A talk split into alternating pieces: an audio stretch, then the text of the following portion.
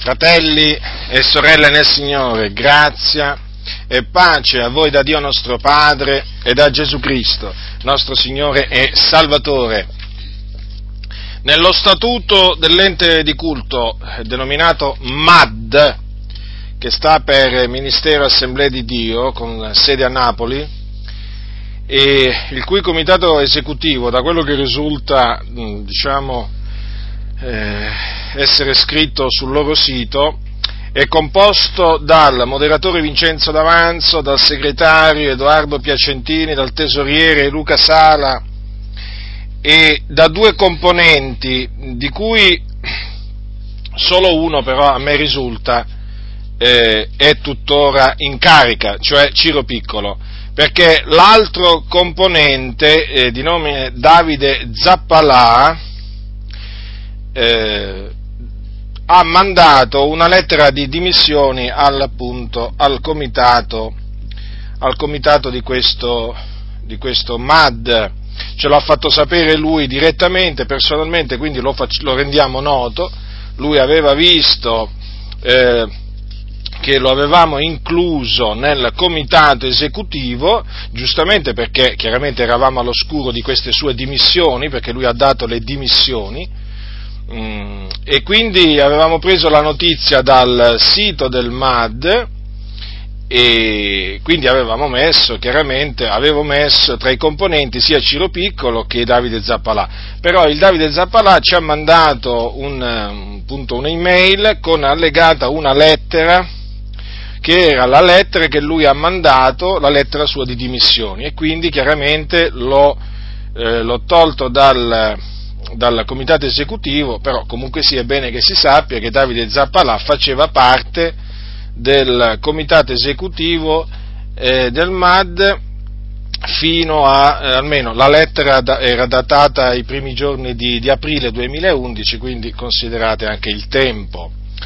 Ora, in base a quello che si legge in questo statuto, e badate bene che eh, questo, ente, questo ente di culto, si legge sul loro sito, è una comunione spirituale cristiana e fraterna di ministri, servitori dell'Evangelo come Paolo, l'Apostolo, che lo era anche della Chiesa, al prezzo di molte sofferenze egli lavorava e combatteva per lei e annunciava i divini misteri nascosti ai savi e agli intelligenti, ma rivelati al più giovane credente. Ed anche scritto anche questo, che è servizio a Dio, cooperazione secondo l'ufficio dato da Dio a ciascuno dei suoi per annunziare nella sua pienezza la parola di Dio.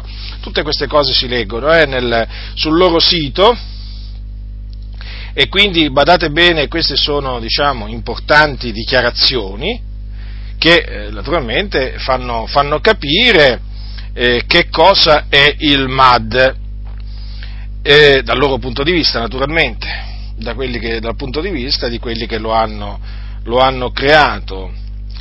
Sul, sul, sullo, statuto, sullo statuto di questo ente di culto si, eh, diciamo, si legge che tra le cose che esso si propone di fare c'è questa. Ascoltate, sono due righe, ma sono molto, molto significative Inizio della citazione. La tutela sulla diffamazione verso i ministri di culto aderenti, onde salvaguardare la loro reputazione e la loro onorabilità, stabilendo anche di adire a vie legali. Fine della citazione, Statuto del MAD, articolo 7. Questo è preso dal, dal loro sito internet ministeroad.org vi do tutti questi dati quindi affinché voi possiate accertarvi personalmente delle cose che, delle cose che dico. Ora vorrei, eh, vorrei che poniate, eh, voglio che poniate attenzione, molta attenzione, che questa espressione, questa espressione eh, che come vi ho detto è veramente esplicita, eh? è molto esplicita, molto significativa, questa espressione, la tutela sulla diffamazione verso i ministri di culto aderenti onde salvaguardare la loro reputazione la loro onorabilità, stabilendo anche da dire vie legali, significa nella pratica che questo ente di culto, lo dice chiaramente, si propone di querelare coloro che diffamano i ministri di culto che aderiscono al MAD, che in base alle loro stesse parole sono servitori dell'Evangelo come l'Apostolo Paolo, eh? Attenzione, attenzione, perché naturalmente servitori dell'Evangelo come Paolo, questo ci tengo, ci tengo a sottolinearlo, perché giustamente loro hanno preso ad esempio l'Apostolo Paolo, ma poi bisogna vedere se nei fatti, perché a parole l'hanno preso come esempio, ma nei fatti l'hanno preso come esempio? No. E questo è quello che poi vi dimostrerò. Quindi, questi servitori dell'Evangelo come l'Apostolo Paolo, che in base all'ufficio dato da Dio a ciascuno di essi annunziano la parola di Dio nella sua pienezza, anche questo eh? è, interessante, è interessante notarlo perché qui viene detto che la parola di Dio viene, viene annunziata nella sua pienezza, quindi nella sua totalità, nessuna parte viene esclusa, queste sono le parole naturalmente, le loro parole. Ora, loro si propongono, il MAD si propone di fare questo, perché a dire le vie legali, mm, per chi magari non è, diciamo, non conosce molto bene queste, queste espressioni, dico, lo dico questo perché magari credo che ci siano dei fratelli, delle sorelle che non hanno dimistichezza con, questo, con queste espressioni. A dire a vie legali contro qualcuno significa querelarlo. Questo significa. Questo lo dico affinché nessuno vi seduca, perché sapete, qui naturalmente ogni qualvolta si fa notare, eh, si fa notare qualche cosa eh, distorto, subito eh, vengono fuori i sofismi, i soliti sofismi, ma guarda che noi non volevamo dire questo, ma sei tu che hai fatto una congiuntura, congettura, tutte queste, tutte queste cose, io oramai sono abituato, sono veramente abituato a sentire queste, queste repliche che mostrano veramente quanto, eh, quanta ignoranza ci sia in queste persone anche, e anche quanta diciamo, eh, insensatezza, perché veramente coloro che parlano in questi termini si vede proprio che non hanno sapienza. Ora, innanzitutto voglio dirvi cosa significa diffamare. Lo dico questo per coloro che non lo sanno, perché c'è sempre qualcuno che eh, nel sentire eh, dire, eh, nel sentire citare certi, certi, verbi non sa il, il, il significato di questi, di questi, verbi e allora io ci tengo a, a farlo sapere. Diffamare, secondo il dizionario della lingua italiana, significa nuocere alla reputazione di qualcuno diffondendo maldicenze sul suo conto. In altre parole, significa calunniarlo, hm? perché diffamare e calunniare sono sinonimi. Cosa significa calunniare una persona? Significa accusarlo falsamente, cioè lanciare delle accuse contro una persona o più persone, ma sono accuse infondate, quindi inventate. Avete compreso dunque? Quando appunto si sente, parla, si sente, dire a qualcuno che ha diffamato un'altra persona per diffamazione nei suoi confronti, significa che chi, chi, chi lo querela, chi, chi querela, chi eh, diciamo lancia la querela, si ritiene accusato falsamente, attenzione, falsamente. Badate bene però che il fatto di, eh, di, diciamo, di, fare una querela verso un'altra persona non significa necessariamente che il querelante, il querelante, ha ragione, perché ci sono molte cause di diffamazione che poi praticamente ehm, eh, vengono, vinte, vengono vinte dal querelato, nel senso che il querelato riesce a dimostrare che eh, la sua accusa non era infondata verso il querelante, ma era fondata e naturalmente in questo caso vince, vince, la causa. Quindi voglio anche ribadire questo perché ci sono dei fratelli che nel momento mm, magari che sentono dire sai fa è stato, è stato querelato per diffamazione tizio, cioè non significa necessariamente che tizio ha torto, perché potrebbe avere anche ragione, naturalmente poi sarà il giudice a stabilirle e così via. Comunque le dico queste cose qua perché, per coloro che magari non hanno, non hanno, non hanno conoscenza, non hanno conoscenza diciamo, di, queste, di, queste prassi, di, di queste prassi giuridiche. Allora, diffamare dunque significa questo.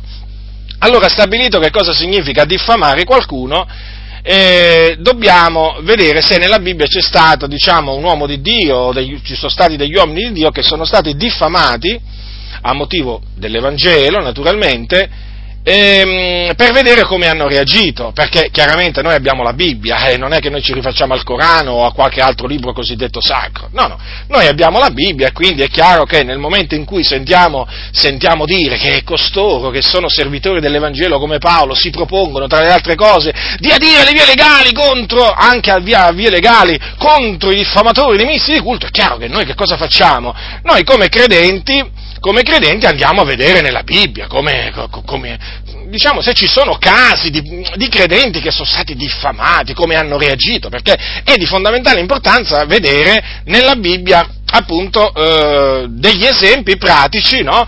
eh, su cui appoggiarsi per eh, diciamo, imparare da questi esempi, ecco, o comunque per vedere se si trova un riscontro no? di questo proposito nella Bibbia. E allora il primo pensiero viene, diciamo, primo, la prima persona che viene in mente naturalmente eh, è Gesù. Certo, perché?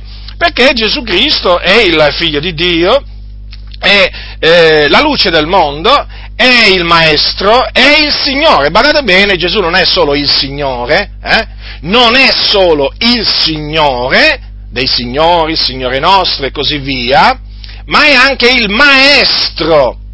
Il Maestro, quindi, noi facciamo bene a chiamarlo il maestro, ma se lo chiamiamo maestro vuol dire che riconosciamo in lui qualcuno da cui imparare, perché altrimenti non ha senso chiamare qualcuno maestro o il maestro, e Gesù è il maestro, non è un maestro, Gesù è il maestro, non, non avrebbe eh, diciamo, senso chiamare Gesù il maestro, il maestro, e poi naturalmente non riconoscere in lui, nei suoi insegnamenti, ciò che noi dobbiamo, cioè l'esempio, in lui l'esempio da cui imparare, nei suoi insegnamenti naturalmente degli insegnamenti esemplari. Se è il maestro dobbiamo prestare attenzione a, che, a come lui ha agito o reagito alle diffamazioni, perché come vedremo lui è stato diffamato e pesantemente e dobbiamo anche vedere nei suoi insegnamenti se ci sono dei riferimenti,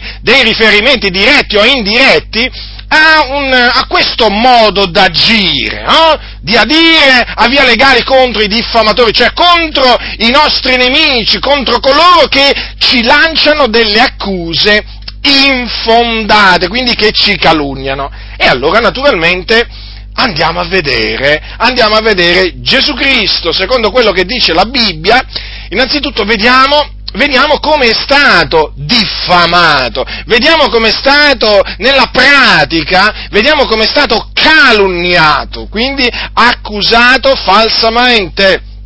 In Matteo è scritto che Gesù ha detto è venuto il figliolo dell'uomo mangiando e bevendo e dicono ecco un mangiatore ed un beone, un amico dei pubblicani e dei peccatori. È una diffamazione questa? È una calunnia? Certamente, lanciata contro il figliuolo di Dio, il santo, il giusto, colui che era nato senza peccato, colui che visse senza peccato. Infatti la Bibbia dice che egli non ha conosciuto peccato, colui che non ha conosciuto peccato è chiamato.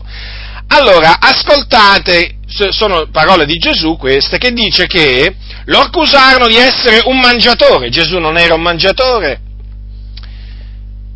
lo eh, accusarono di essere un beone, quindi un ubriacone, Gesù non era un ubriacone, lo accusarono di essere un amico dei pubblicani e dei peccatori, praticamente nella pratica è come se oggi è come se oggi, vi faccio proprio un esempio sulla mia persona, è come se a me mi accusassero eh, di essere un amico di un mafioso o di mafiosi, un amico di, di, come, di, pedofili, ecco, proprio per farvelo capire con un esempio pratico fatto prendendo me come persona. Ecco, se mi definissero a me eh, chiaramente una, una, un amico dei pedofili, un amico dei, un amico dei ladri, un amico dei mafiosi, un amico di omicidi, è chiaro quella è, diciamo, un'accusa, in questo caso infondata, e quindi io mi riterrei, mi riterrei diffamato, per farvi capire, ecco, come consideravano, come consideravano Gesù il, i suoi nemici. Quindi dissero che era un amico dei pubblicani e dei peccatori, quindi uno che prendeva piacere a stare con loro, a vivere con loro, e qualcuno praticamente che ehm, prendeva piacere nelle vie dei peccatori, perché questo è il senso di questa appunto accusa. Come vi ho dimostrato altre volte, Gesù non era, una, non era neppure un amico dei pubblicani e dei peccatori, perché Gesù era amico, era il compagno di quelli che temevano il Signore. Gesù si è trovato a stare in mezzo ai peccatori e ai pubblicani perché essi si adunavano per sentirlo. O in una circostanza quando lui fu invitato a un, diciamo, a un convito i peccatori e i pubblicani vennero e si sedettero certo dove era seduto Gesù Ecco naturalmente che presero spunto da questo i suoi nemici, i scribi e i farisei, per accusarlo falsamente di essere un amico dei pubblicani e dei peccatori. Tanto è vero che Gesù questa espressione l'ha messa appunto tra le, eh, tra le accuse tra le accuse ingiuste che gli sono state lanciate eh, dai, suoi, eh, dai, suoi, nemici. Poi dissero, eh, i suoi nemici dissero di Gesù che era un peccatore.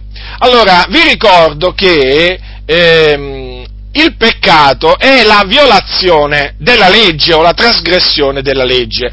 Quindi il peccatore, una persona che viene definita peccatore, cosa significa? Che è una persona che viola la legge santa di Dio. Di Gesù dissero che era un, eh, che era un peccatore, quindi qualcuno era una persona che violava la legge del, la legge del Signore.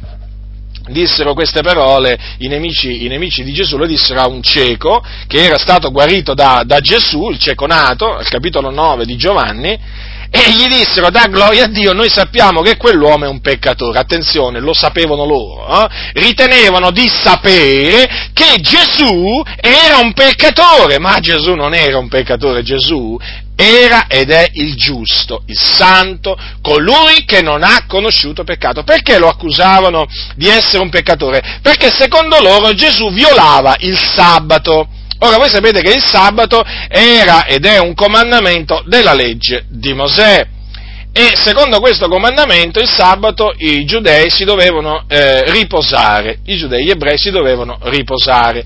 Gesù, siccome che il giorno di sabato, o meglio anche il giorno di sabato guariva gli ammalati, fu accusato di violare il sabato, ma Gesù giustamente si difese in maniera efficace, direi, e non poteva essere altrimenti perché egli naturalmente era eh, la parola fatta, fatta carne, egli si difese spiegando che il sabato era stato fatto per l'uomo e non viceversa, cioè non l'uomo per il sabato.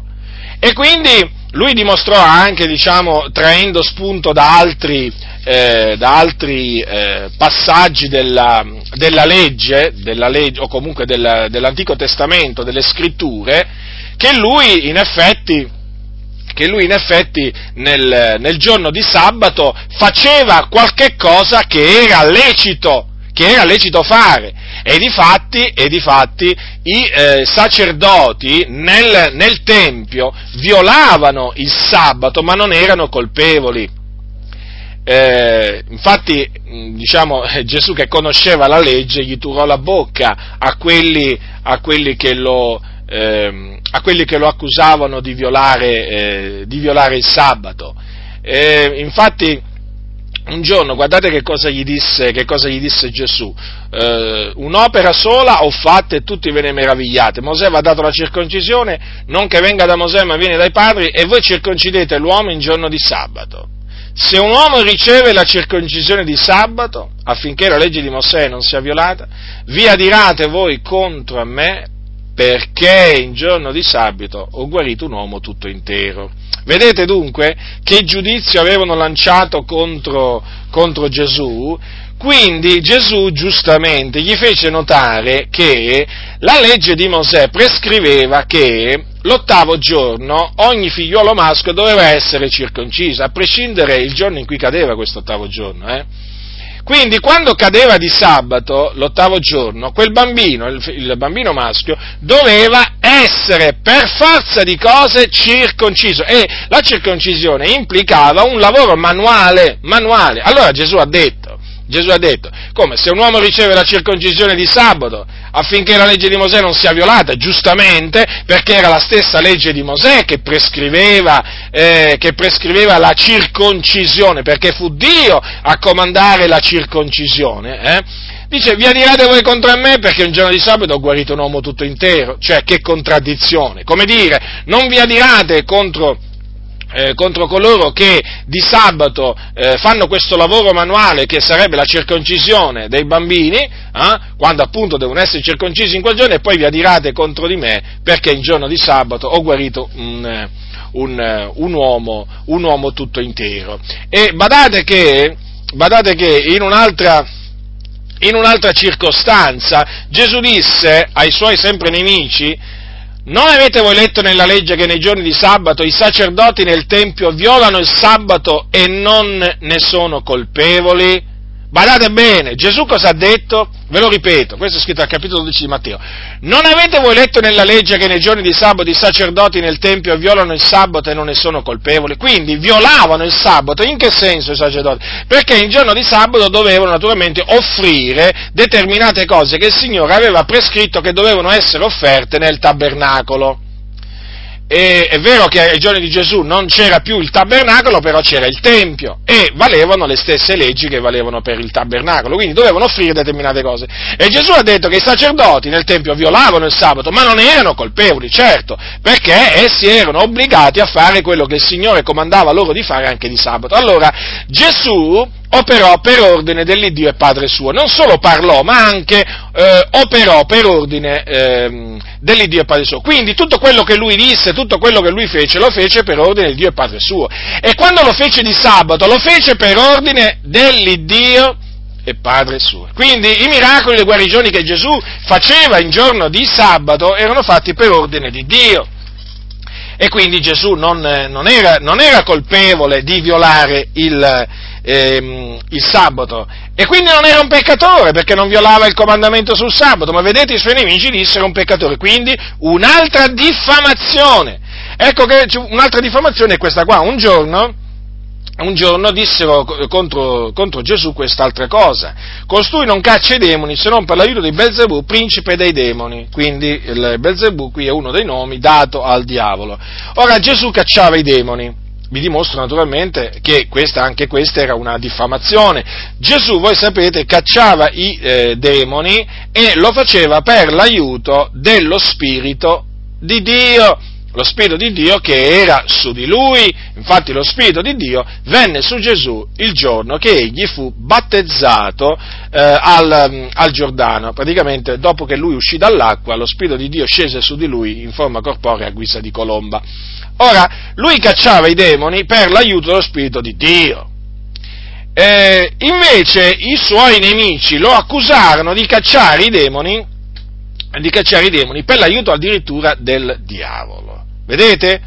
Una, una diffamazione, un'accusa, un'accusa mh, mm, falsa, un'accusa infamante, perché chiaramente in questa maniera in questa maniera si dava, che poi peraltro eh, in un certo senso glielo hanno detto che eh, lui era, cioè i suoi nemici dissero a Gesù che era posseduto, infatti in un altro punto gli dissero che aveva un, aveva un demonio, perché dicevano che aveva uno spirito immondo. Considerate, Gesù, il santo, cacciava i demoni per l'aiuto dello spirito di Dio, lo Spirito di Dio è santo, eppure ci furono coloro che lo accusarono ingiustamente di cacciare i demoni per l'aiuto per l'aiuto di Satana. E Gesù naturalmente, anche in questo caso, li eh, confutò questa, questa, accusa, perché vedete fratelli, quando l'accusa è infondata, quando appunto l'accusa è una calunnia, la si smonta come si suol dire, la si fa a pezzetti, la si distrugge. Perché? Perché è una menzogna. La menzogna si può distruggere,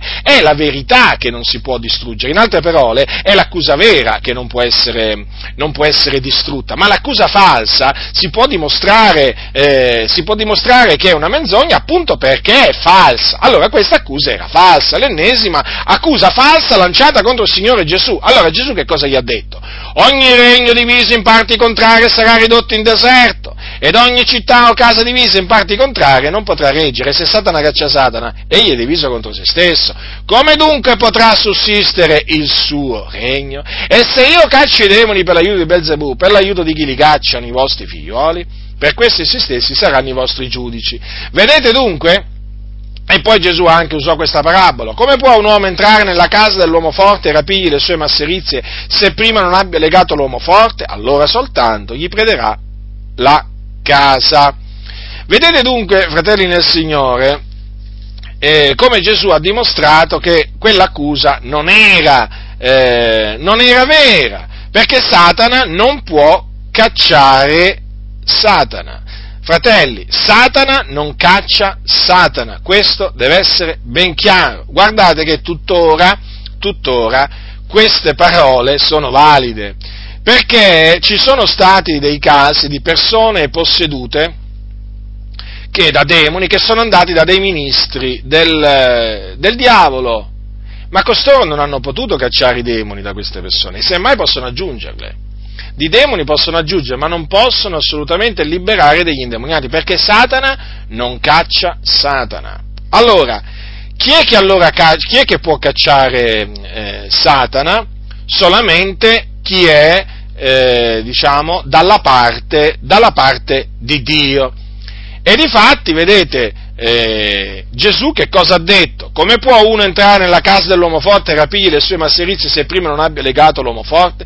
Quindi evidentemente, evidentemente Gesù per poter cacciare i demoni aveva con lui una potenza, una potenza superiore a quella che aveva, eh, che aveva Satana, ma non solo, Gesù era, ha dimostrato in questa maniera di essere più, eh, più forte, più forte appunto di, eh, di Satana, perché eh, gli strappava in questa maniera delle anime dalle sue grinfie. Vedete Gesù con un parlare semplice ma potente, potente perché Gesù non era potente solo in parole ma eh, cioè Gesù non era potente solo in opere ma anche in parole, ecco che ha confutato, confutato questa ennesima, questa ennesima eh, con, ehm, diciamo, eh, calunnia, dif- diffamazione. addirittura dissero che lui era eh, Belzebù, pensate, pensate voi, basti al discepolo di essere come il suo Maestro, disse Gesù, e al servo deve essere come il suo Signore. Se hanno chiamato Belzebù, il padrone, quanto più chiameranno così quelli di casa sua. Ora, noi siamo, noi siamo la casa, eh, noi siamo la casa di, eh, di Dio. Questa casa ha un padrone, è un padrone che è Gesù Cristo. Ora considerate, fratelli del Signore, che il padrone, il padrone è stato chiamato Belzebù, allora noi, quanto più saremo chiamati così, no? Noi che siamo appunto la sua, la, la sua casa. Ora Gesù è stato chiamato Belzebù, ma evidentemente, evidentemente non, poteva, non poteva essere perché Belzebù non poteva fare l'opera che ha fatto Gesù. Ricordatevi che il figliolo di Dio è venuto per distruggere le opere del diavolo e il diavolo non distrugge, il diavolo, ve lo ripeto, non distrugge le sue opere. Comprendete? Questo era il figlio di Dio che distruggeva le opere del diavolo. E quindi vedete appunto che eh, queste eh, erano proprio diffamazioni lanciate contro di lui, Poi dicevano appunto, come vi ho detto prima, che aveva uno spirito, aveva uno spirito immondo. Pensate, Gesù, ripieno di Spirito Santo, dello Spirito di Dio che è santo, veniva accusato, veniva accusato di avere uno spirito immondo. E per questo Gesù in, questo, in questa circostanza eh, parlò della bestemmia contro lo Spirito Santo. Infatti ve lo ricordo, Gesù disse, queste, queste, sono scritte al capitolo 3 di Marco, queste cose, in verità io vi dico, eh, dal versetto 28, ai figlioli degli uomini saranno rimessi tutti i peccati e qualunque bestemmia avranno preferita, ma chiunque avrà bestemmiato contro lo Spirito Santo non ha remissione in eterno, ma è reo di un peccato eterno. Ora egli parlava così perché dicevano ha uno spirito immondo. Vedete dunque, queste parole sono un monito, sono un severo monito eh, che naturalmente valgono, valgono ancora, questo monito vale ancora per oggi, perché qui il Signore ha detto che chiunque avrà bestemmiato contro lo Spirito Santo non ha remissione in eterno, ma è reo di un peccato eterno. Quindi, se il Signore ha detto queste parole perché dicevano di lui che aveva uno spirito immondo, evidentemente, evidentemente dire queste parole, dire queste parole tuttora, oggigiorno, eh, queste stesse parole,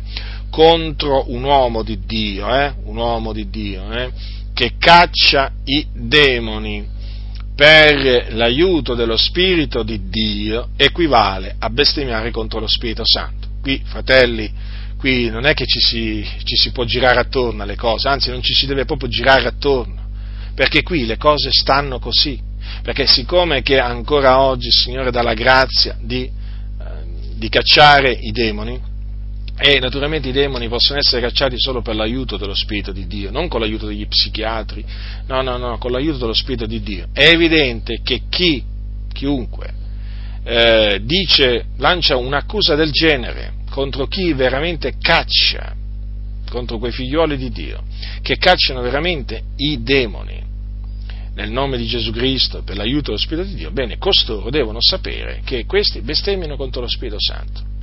Quindi sono rei di un peccato eterno. Quindi chi ha orecchi da udire oda. Ora Gesù vedete quante diffamazioni ha ricevuto. Poi dissero che era un seduttore.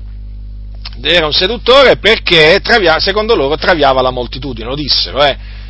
eh travia la moltitudine, diceva. Eh, Gesù traviava la moltitudine. Un'altra, un'altra, diciamo, accusa infondata, perché Gesù non traviava assolutamente le moltitudini.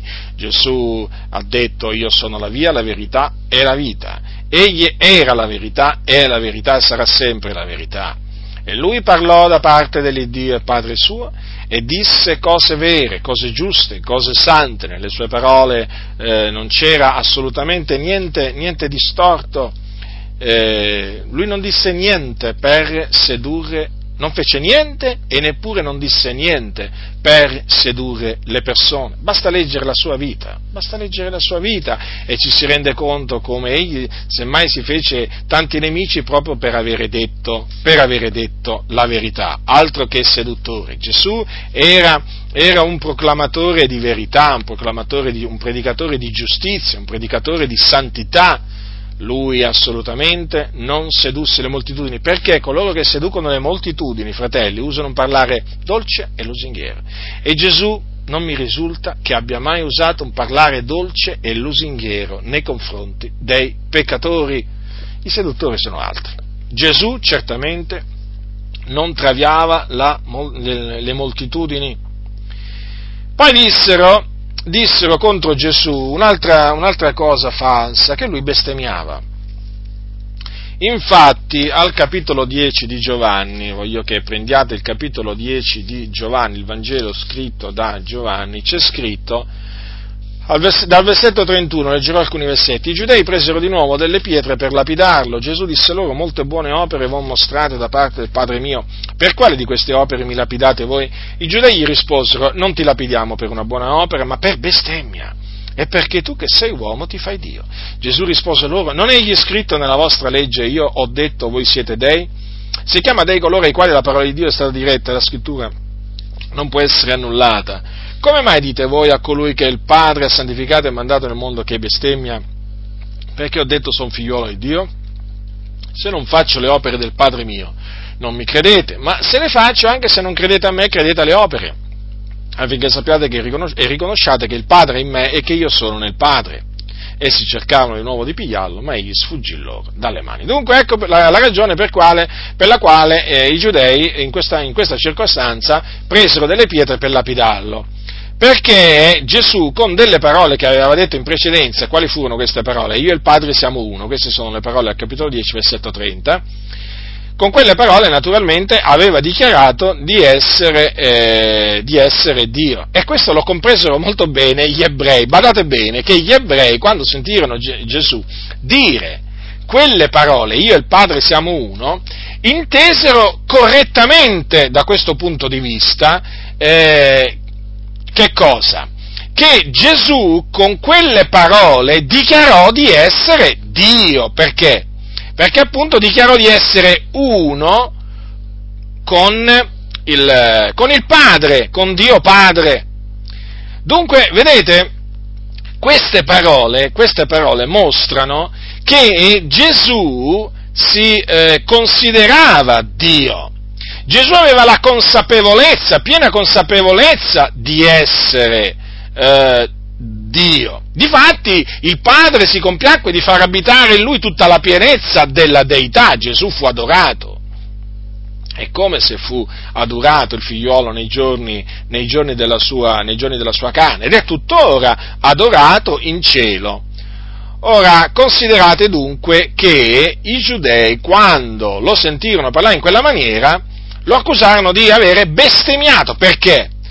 Perché gli ebrei non potevano tollerare, non tollerano ancora oggi che accanto a Dio Padre ci sia qualcuno, un uomo, che si dichiari parte della divinità, perché per loro la divinità è costituita solamente da una persona, in questo caso Dio. Si rifanno al versetto nella legge, ascolta Israele, il Signore Dio nostro è l'unico Signore. Ma qui si parla sì di unicità di Dio, ma è una unicità composita e di fatti altrimenti Gesù non avrebbe potuto dire che il Padre siamo uno, perché qui in effetti il Signore ha voluto, ha voluto con queste parole eh, dichiarare di essere Dio. Certamente sono un, un uomo che era oltre che uomo anche Dio poteva dichiarare io e il Padre siamo uno e quindi lo accusarono di, eh, di bestemmia. Ma Gesù, Gesù non bestemmiò assolutamente, Gesù disse la verità,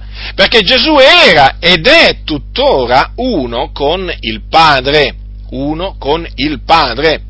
Quindi, quindi Ecco perché noi crediamo nell'unicità di Dio, ma è un'unicità composita, perché crediamo che la divinità sia composta dal Padre, dal Figliolo, cioè Gesù Cristo, e poi c'è lo Spirito Santo. I tre sono uno, sono un solo Dio.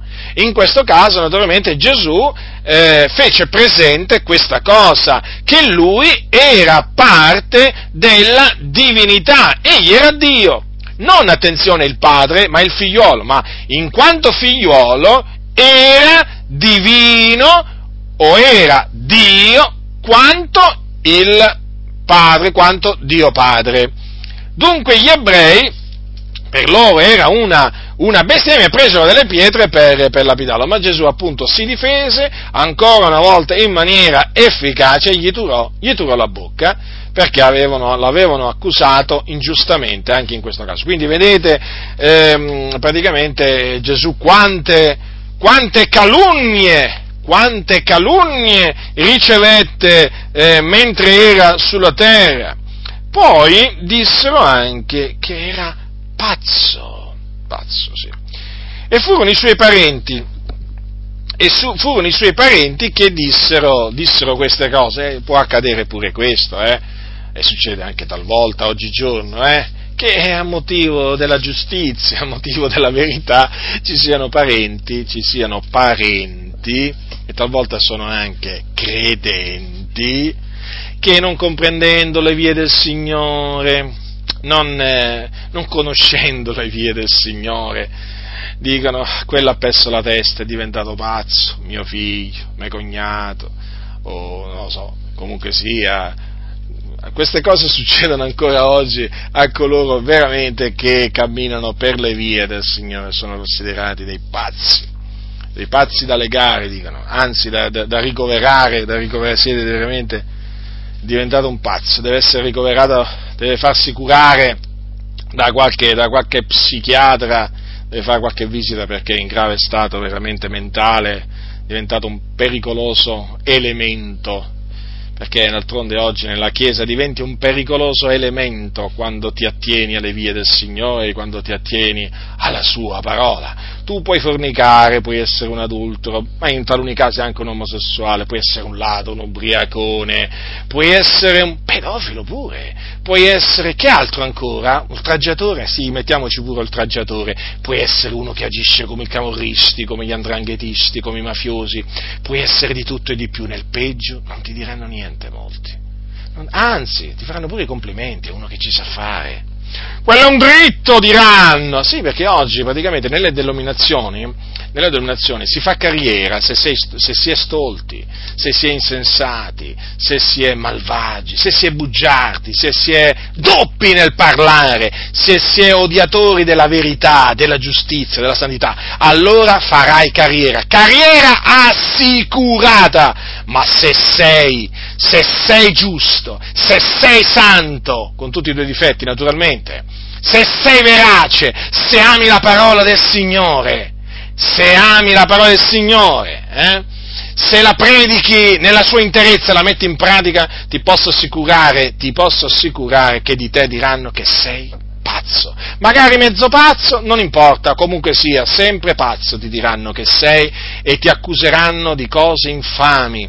Perché oggi nella Chiesa, se sei corrotto, se sei corrotto sei un caro fratello, se sei invece puro, o comunque se sei uno che si, conser- si studia di conservare buona coscienza davanti a Dio, davanti agli uomini, sei un fanatico, sei pericoloso. Non sei pericoloso se ti vai a divertire, se sei di scandalo, non sei pericoloso in questi casi, sei un caro fratello quello è un caro fratello, li chiamano i fedeli operai nell'opera del Signore, sì, sì, sì, sì, ci sono questi termini che vengono affibbiati a questi, diciamo, eh, a questi individui che erano dati al male, poi quando arriva il giorno del funerale, è stato un fedele operaio nella vigna del Signore. Ma quale fedele operaio nella vigna del Signore? Quello era una volpe, era un serpente, era un cane, era veramente tutto tranne che un fedele operaio nella vigna del Signore, però, però il giorno del funerale sicuramente, sicuramente a costui non gli mancherà un bel elogio da parte appunto dell'altro pastore corrotto che gli va a fare appunto tutti questi elogi dal pulpito. E chi, chi ha subito gli scandali, chi ha ricevuto gli abusi da, da questi fedeli operai nella vigna del Signore, eh, sarà là magari a sentire queste menzogne, gli verrà da piangere, perché dirà ma com'è possibile che qua i malvagi in mezzo alla Chiesa vengono trattati come se avessero fatto l'opera dei giusti e i giusti vengono trattati come se avessero fatto l'opera dei malvagi? Eh? Lui era savio, il malvagio il malvagio servitore che è morto, lui era savio, un uomo pieno di sapienza, che ora è nella casa del Padre, e invece, e invece quelli che si attengono, si attengono, alla parola del Signore, no, quelli sono elementi pericolosi, sono settari, seminano zizzagne, sono cattivi, sono da eliminare, sono da discriminare.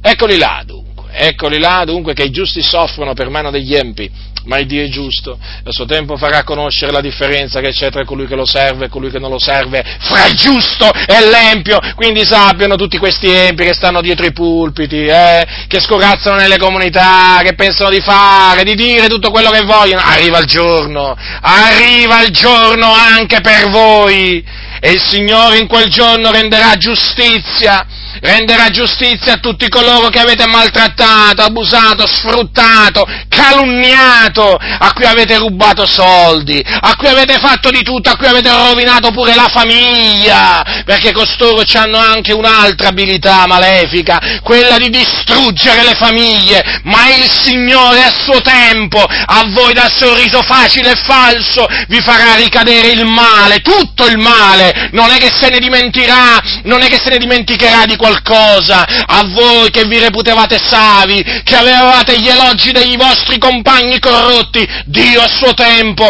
vi farà veramente mietere, raccogliere tutto il male, vi darà pure l'aggiunta che avete detto e fatto perché Dio è giusto siete ancora in tempo, quindi ravvedetevi voi che venite considerati, voi che venite considerati savi, non pazzi, no, voi non siete pazzi, voi siete savi, i pazzi sono quelli che riprovano le vostre opere infruttuose delle tenebre, quindi ritorniamo Ritorniamo a Gesù, quindi dicevano che, era, dicevano che era, pazzo e dicevano così, lo dicevano così i suoi, i suoi, parenti. Fu anche questa una calunnia, fu anche questa, voglio dire, una, una, diffamazione. Cioè, voglio dire, dire a una persona che è pazza non è un complimento, ma poi pazzo, Gesù pazzo. Ma Gesù, ma Gesù era una persona, Gesù era una persona assennata, una persona piena di eh, sapienza, piena di grazia un uomo veramente che nel suo agire, quantunque potesse sembrare strano, ma non mostrò mai segni di squilibrio mentale. Certo, era spirituale, i carnali naturalmente, i carnali, non comprendendo la sua spiritualità, ma perché non comprendevano il modo d'agire dello Spirito di Dio in, in, Gesù, perché non conoscevano le scritture, lo dichiararono, eh, naturalmente, uno che era fuori di sé, fuori di sé. Ma Gesù non era fuori di sé, Gesù non vaneggiava, Gesù pronunciava parole, parole di senno, parole veraci, parole che ancora oggi ci fanno assai bene. Poi addirittura Gesù fu accusato ingiustamente in un'altra maniera, praticamente quando lo portarono davanti a Pilato, quando lo consegnarono a Pilato, dissero, dissero i suoi nemici, costui vietava di pagare i tributi a Cesare. Pensate, pensate, che, che accusa ingiusta, ma come? Proprio, proprio, proprio, di Gesù dovevano dire questo, ma poi proprio di lui, che un giorno disse, cosa disse Gesù? Ve lo ricordate Gesù cosa disse un giorno a tale, a tale proposito? Disse così, disse così, Rendete dunque a Cesare quel che è di Cesare e a Dio quel che è di Dio. Cioè, più chiaro di così. Pensate che questa è una frase che ancora oggi viene presa dai pagani, dai pagani, eh?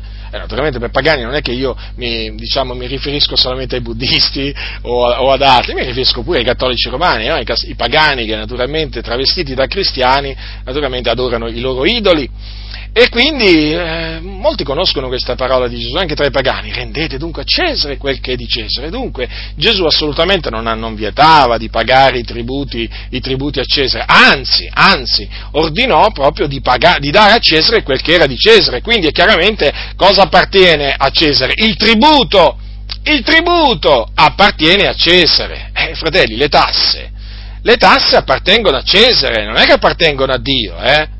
Questo è da, appunto, eh, da, ribadire, da ribadire con forza, dato che siamo in tema, in tema di dichiarazione di redditi. Vi ricordo, vi ricordo, per chi magari non lo sapesse, che mh, mm, il l'8 per 1000, dato che oggi, adesso in questo periodo stanno facendo una, diciamo, una pubblicità le, le, denomina, le, le denominazioni no? che diciamo, partecipano all'8 per 1000 o comunque che hanno diritto a ricevere in, in, virtù di un'intesa con lo Stato l'8 per 1000 dello Stato, vi ricordo che l'8 per 1000 è di Cesare, è di Cesare e dello Stato e quindi va data allo Stato.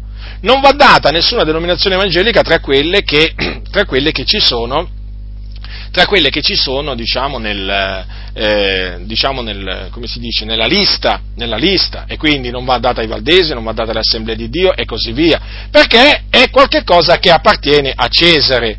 Quindi 8 per 1000 è di Cesare e va data a Cesare. Mm, una piccola parentesi, giusto naturalmente perché questo discorso concerne il dare, il dare, a Cesare ciò che è di Cesare, ma torniamo appunto alle accuse, alle accuse ingiuste contro, contro Gesù. Quindi Gesù, vedete, anche in questo caso poteva tranquillamente dimostrare che eh, quello che dicevano contro di lui era falso, perché Gesù esortava a dare a Cesare quello che era di Cesare. Eppure, vedete, nonostante, nonostante tutto ciò, lo accusarono falsamente no? di essere praticamente un sobillatore. Eh, vedete? Quindi noi abbiamo in Gesù un esempio di un, eh, di un uomo di un uomo santo, di un uomo giusto, di un uomo verace, che è stato diffamato. Diffamato. Ho esibito delle prove, eh, sono le prove che ci forniscono, eh, ci forniscono la Bibbia, ci fornisce la Bibbia, allora la, a questo punto uno si deve fare questa domanda, ma Gesù come ha reagito a tutte queste false accuse, cioè a tutte queste diffamazioni?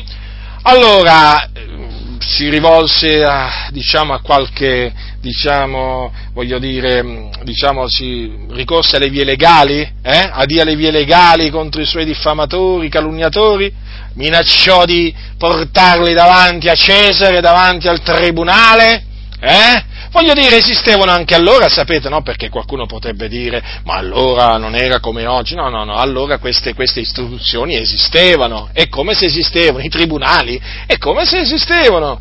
Eh, voglio dire, non è che i tribunali eh, risalgono, diciamo, all'altro ieri, eh? E i tribunali umani, voglio dire, esistevano anche ai tempi di Gesù. Ora, Gesù che cosa fece?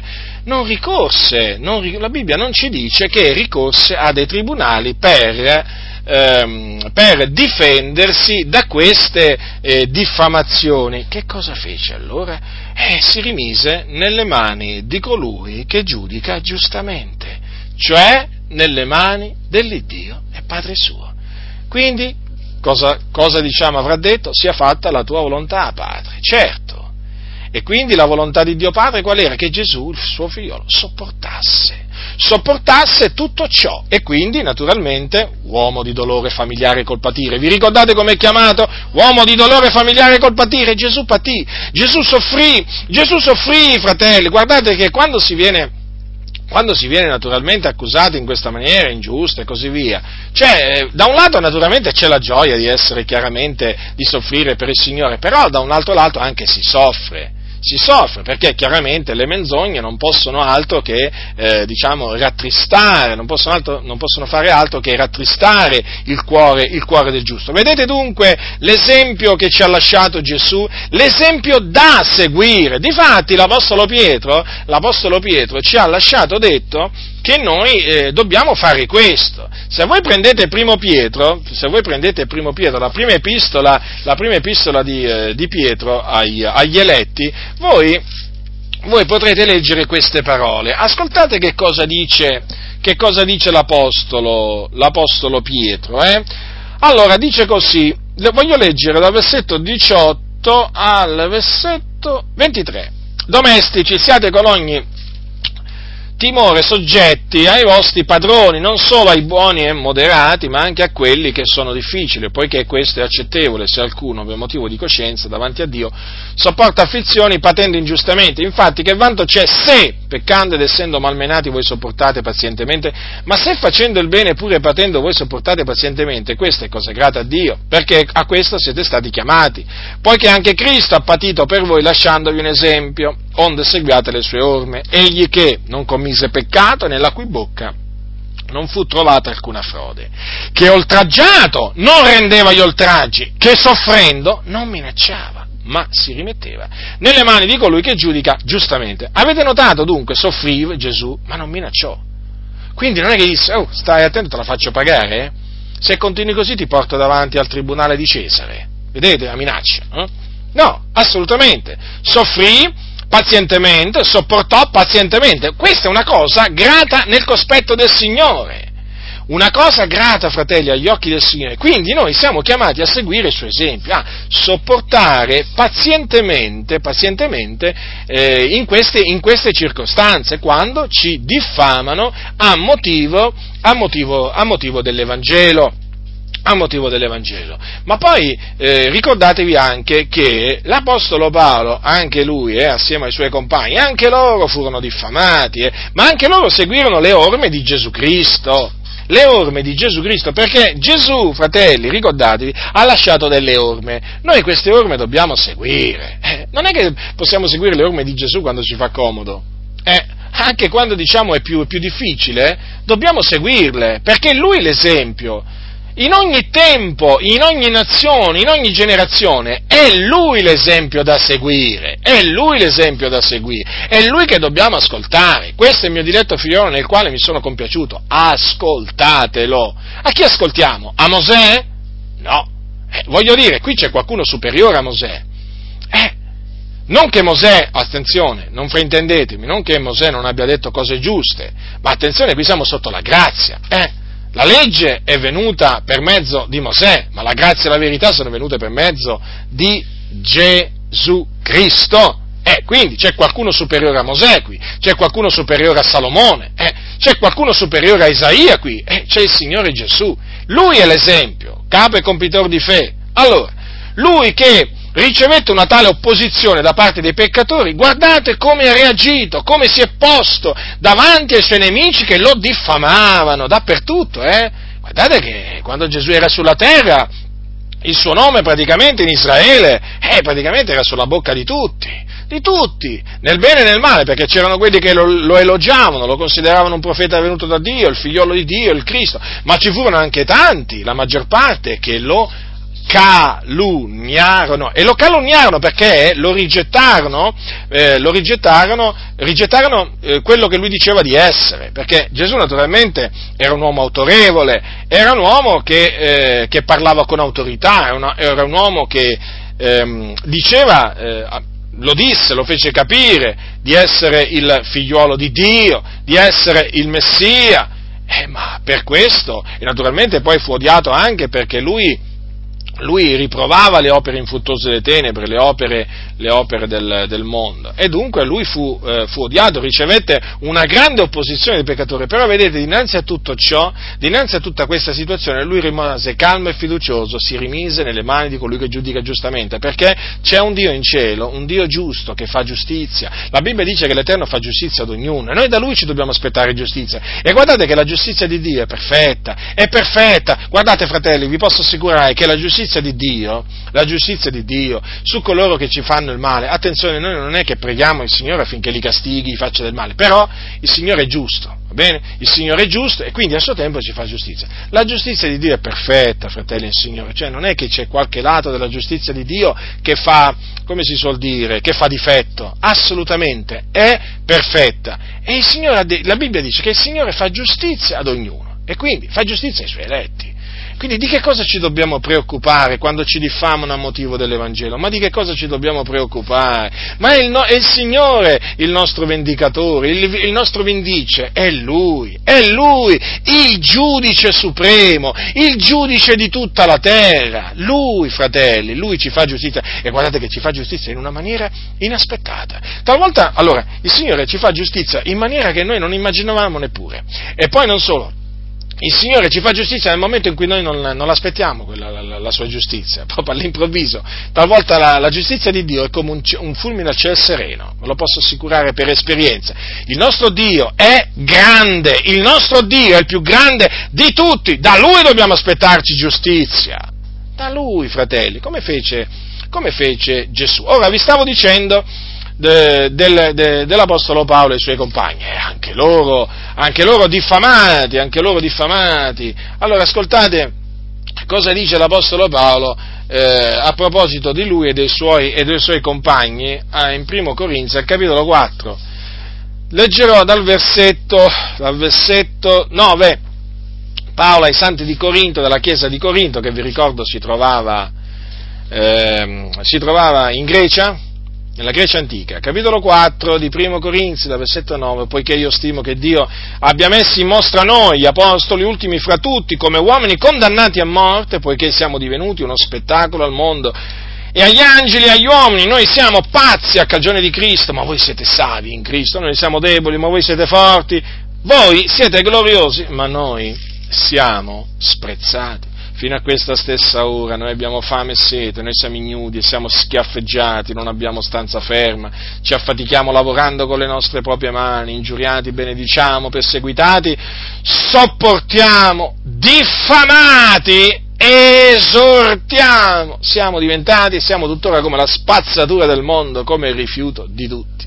Di loro il mondo non era degno, come dice un passo della Bibbia, veramente degli apostoli il mondo non era degno, e ci sono ancora oggi uomini, uomini e donne veramente che appartengono al Signore, di cui il mondo non è degno perché si comportano in maniera dell'Evangelo, in maniera degna dell'Evangelo, in maniera degna di Cristo. Allora, avete, avete notato che cosa dice Paolo? E naturalmente eh, questa è una cosa che riguardava Paolo e anche i suoi compagni, eh? Diffamati esortiamo, non è che ha detto diffamati portiamo in tribunale i nostri diffamatori, gliela facciamo pagare perché hanno rovinato la nostra onorabilità, hanno infangato il nostro nome di ministri dell'Evangelo. No, niente, questo linguaggio non faceva parte del linguaggio degli apostoli, diffamati, esortiamo anche noi, diffamati, esortiamo quante diffamazioni nei nostri confronti. Ma comunque noi siamo contenti, eh? Siamo contenti nel Signore che veramente il Signore ci reputa degni di essere diffamati come gli apostoli. Tante volte dico, ma voglio dire, ma eh, ma gloriamoci nel Signore, ma gloriamoci nel Signore, ma compiacciamoci nelle cose di cui la Bibbia dice che ci dobbiamo compiacere. Cioè, voglio dire, l'Apostolo Paolo si compiaceva di essere, di essere diffamato, lo sapete? Come? Qualcuno dice come si compiaceva, pure di questo. Ma l'Apostolo Paolo era pazzo. Ah, non lo sapevate che era pazzo? Eh, voglio dire, lui praticamente, lui praticamente era pazzo, era pazzo per quelli, per quelli del mondo ma era savio, era savio agli occhi del Signore e difatti voi dovete, dovete sapere che lui eh, nella sua seconda epistola, sua seconda epistola no? eh, ai, ai, Corinti, ai Corinzi, al capitolo 12, ascoltate che cosa ha detto l'Apostolo Paolo, vi ricordate che Paolo pregò il Signore affinché allontanasse da lui il, l'angelo di Satana che Dio gli aveva posto per scaffeggiarlo affinché lui non insuperbisse a motivo delle visioni e delle rivelazioni che aveva ricevuto dal Signore. Allora lui pregò tre volte il Signore, lo dice tre volte. Allora tre volte ho pregato il Signore perché lo allontanasse da me ed egli mi ha detto la mia grazia ti basta perché la mia potenza si dimostra perfetta nella debolezza. Perciò, molte volentieri, mi glorierò piuttosto delle mie debolezze, onde la potenza di Cristo riposi su me. Per questo io mi compiaccio in debolezza, in ingiurie, in necessità, in persecuzioni, in angustie, per amore di Cristo, perché quando sono debole allora sono forti. Vedete, Paolo, Paolo si compiaceva nelle ingiurie che riceveva a motivo di Cristo e quindi nelle, nelle, offese, nelle offese, che riceveva, nelle, diciamo nelle accuse false, nelle diffamazioni, e lui si compiaceva. Perché? Perché tutto ciò avveniva per amore di Cristo e poi perché quando lui era debole, allora era forte. Eh sì, quando l'uomo ti umilia, quando l'uomo ti attacca, quando l'uomo cerca di buttarti a terra, quando l'uomo cerca di annientarti a motivo dell'Evangelo, devi sapere che in cielo c'è un Dio che manifesta la sua potenza nei tuoi confronti. Nei tuoi confronti e allora ti renderà forte, forte come un leone, proprio in quei momenti, proprio quando vieni diffamato, proprio quando vieni angariato, maltrattato. A motivo di Cristo, devi sapere questo, che proprio in quel momento il Signore manifesta la sua potenza, che è infinita in te. Per questo che l'Apostolo Paolo si compiaceva in tutte queste cose qui che gli avvenivano per amore di Cristo, perché quando era debole allora era forte. Allora vedete, Fratelli del Signore, ecco perché uno rimane scandalizzato, disgustato, quando non sente parlare gli uomini di Dio, quelli che si reputano, diciamo, uomini di Dio, quando non li sente parlare come parlava l'Apostolo Paolo. Paolo si compiaceva, perché oggi non si sente dire a coloro che predicano l'Evangelo, eh, mi compiaccio quando mi offendono a motivo di Cristo, mi compiaccio quando mi, mi vengo perseguitato a motivo di Cristo, perché non vengono dette queste cose? Mi compiaccio compiaccio, sì, compiacersi in queste cose per amore di Cristo è lecito e significa seguire le orme dell'Apostolo Paolo e peraltro, e compiacersi significa rallegrarsi, certo, perché c'è motivo per rallegrarsi, fratelli, quando si viene diffamati a motivo di Cristo. Vi ricordo, fratelli, vi ricordo quello che ha detto Gesù nel suo insegnamento un giorno, perché vi ricordo che Gesù ha dato anche degli insegnamenti, eh? degli insegnamenti che sono da seguire. Beati voi, a chi le disse queste parole? Ai suoi ai suoi discepoli, perché così li ammaestrò. Beati voi, beati voi, lo ripeto, beati voi. Quando? Voltraggeranno, vi perseguiteranno e mentendo diranno contro voi ogni sorta di male per cagione mia. E rallegratevi giubilate perché il vostro premio è grande nei cieli, poiché così hanno perseguitato i profeti che sono stati prima di voi. Avete notato dunque cosa ha detto Gesù? Che siamo beati quando, di, dicendo delle menzogne ai nostri nemici, dicono delle cose contro di noi, cioè dicono ogni sorta di male contro di noi a cagione di Cristo. E quindi, e quindi, più chiaro di così, più chiaro di così, perché siamo felici?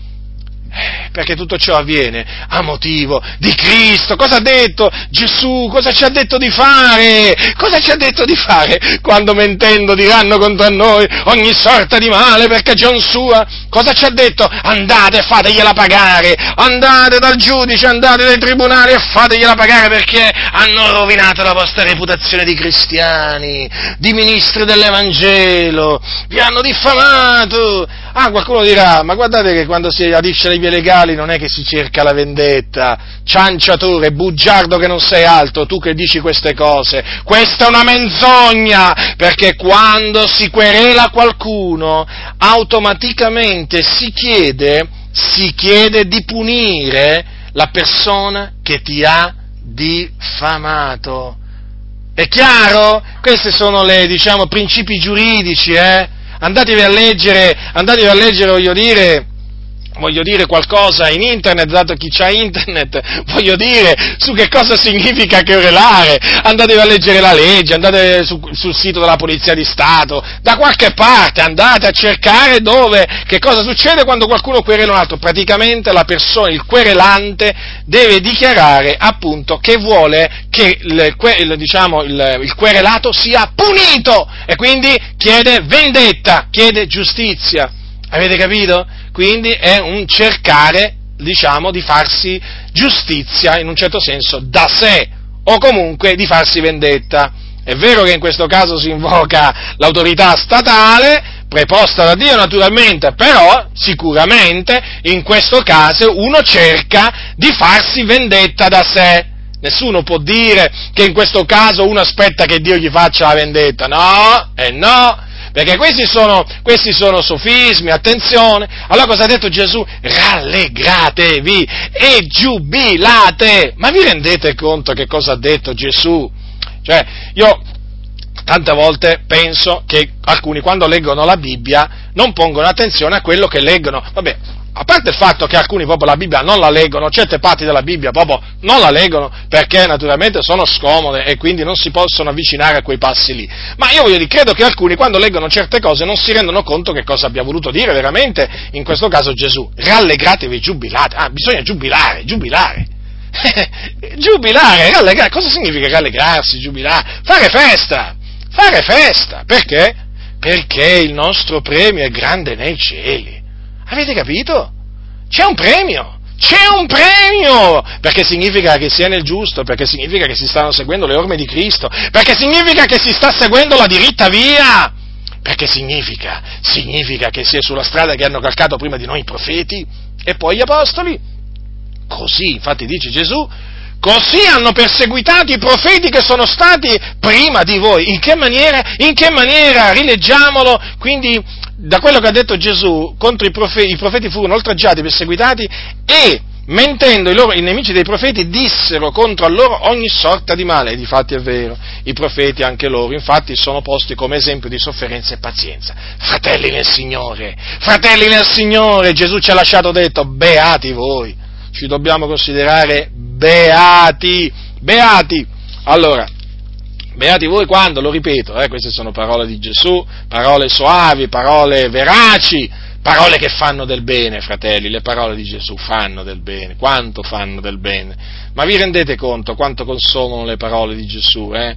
Quando si viene perseguitati, quando ti dicono contro delle menzogne, ma si inventano delle cose, ma si inventano delle cose, io talvolta rimango meravigliato, ma dico, ma questi la notte che, che, che, che cosa fanno? Questi qua pensano, pensano a che cosa inventarsi contro di noi, qualche cosa di nuovo da dire contro di noi, perché oramai, voglio dire, se, cioè, è così, cioè non, sembra proprio quasi che sia diventato per loro un, un passatempo tutto, tutto particolare. Allora, beati voi quando vi oltraggeranno e vi perseguiteranno e mentendo diranno contro voi ogni sorta di male, perché ragione mia, oh, ogni sorta di male, eh?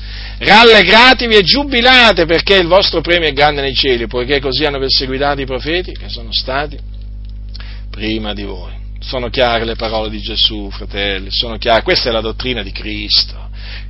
Quando voi leggete nella Bibbia la, il termine dottrina di Cristo, eh, ma voi a che cosa pensate? A questa, questa è la dottrina di Cristo. Questi sono insegnamenti che ha dato Gesù, il figlio di Dio da parte di Dio Padre. Gesù non ha detto solo il Dio ha tanto amato il mondo che ha dato il suo unigenito figliolo affinché chiunque crede lui non perisca ma abbia vita eterna, ma ha detto anche queste parole.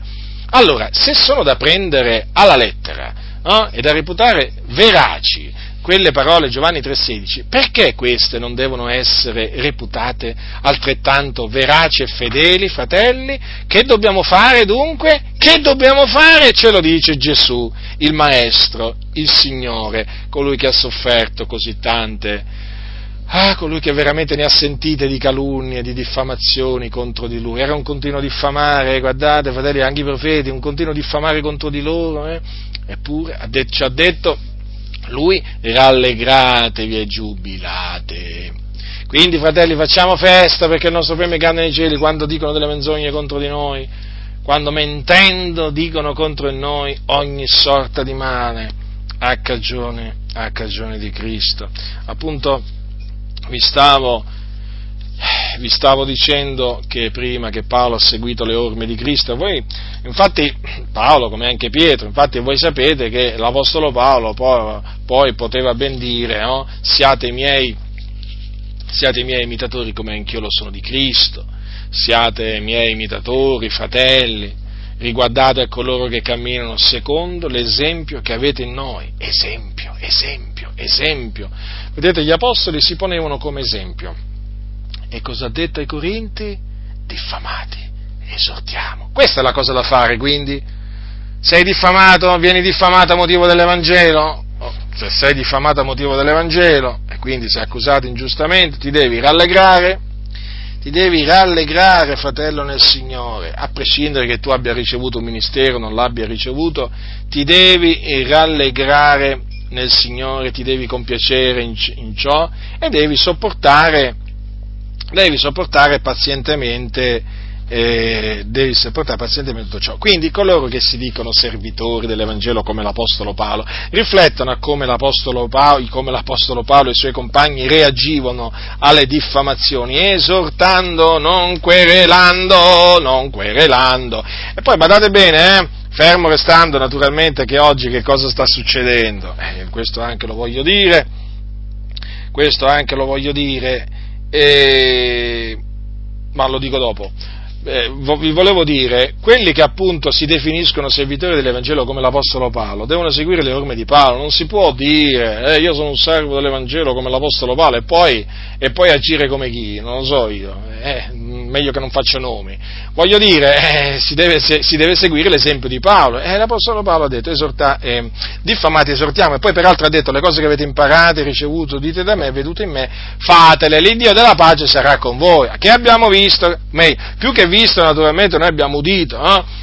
Che abbiamo udito da Paolo, fratelli, che abbiamo udito, perché questo lo dice ai santi di Filippi, ma noi naturalmente, anche se non siamo della città di Filippi, comunque riteniamo che queste parole Paolo le abbia dette anche a noi, che abbiamo udito da Paolo? Diffamati, esortiamo, e quindi dobbiamo naturalmente prenderlo ad esempio, e la pace di Dio, o meglio, l'Iddio della pace, sarà, sarà con noi. Questo significa seguire, eh, essere come Paolo, questo significa seguire l'esempio di Paolo. Ora vi stavo dicendo una cosa Badate bene, badate bene che oggi si sta facendo strada, si sta facendo strada oggi un po' dappertutto, eh, l'idea che quando si viene ripresi, confutati pubblicamente, si viene diffamati.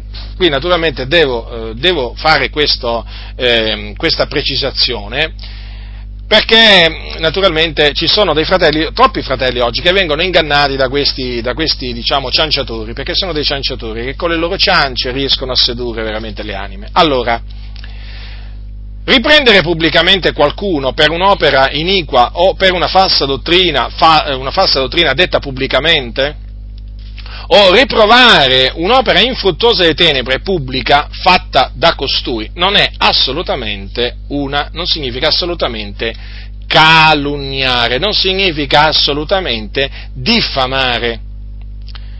Ora, ma c'è naturalmente questa idea che molti hanno, naturalmente coloro che insegnano dottrine false e operano iniquamente, disordinati e così via, amanti del denaro e così via, hanno tutto l'interesse a diffondere, cioè l'idea che essere ripresi o confutati pubblicamente significa essere diffamati. Beh, allora vorrei dire, ma allora a questo punto varrebbe anche per, per la, dire, la, una riprensione una confutazione privata, anche quella allora sarebbe, sarebbe diffamazione. No, il discorso cos'è? Che queste sono persone furbi, sono delle volpi. Sono delle volpi e appunto hanno il carattere della volpe. La volpe, voi sapete, è un animale furbo, furbo. Voi guardate la volpe in faccia vi rendete subito conto che appunto è un animale furbo. E voi vedete certi pastori in faccia, non solo certi pastori, anche certi loro, diciamo, eh, membri di chiesa, guardateli in faccia, per bene, eh, davanti, proprio negli occhi, vi renderete conto che sono delle persone furbe. Hanno gli occhi della volpe anche il cervello della volpe, eh? sono proprio persone furbe che usano l'astuzia e loro praticamente, siccome che vengono ripresi, pubblicamente, confutati pubblicamente, allora, allora vanno al contrattacco.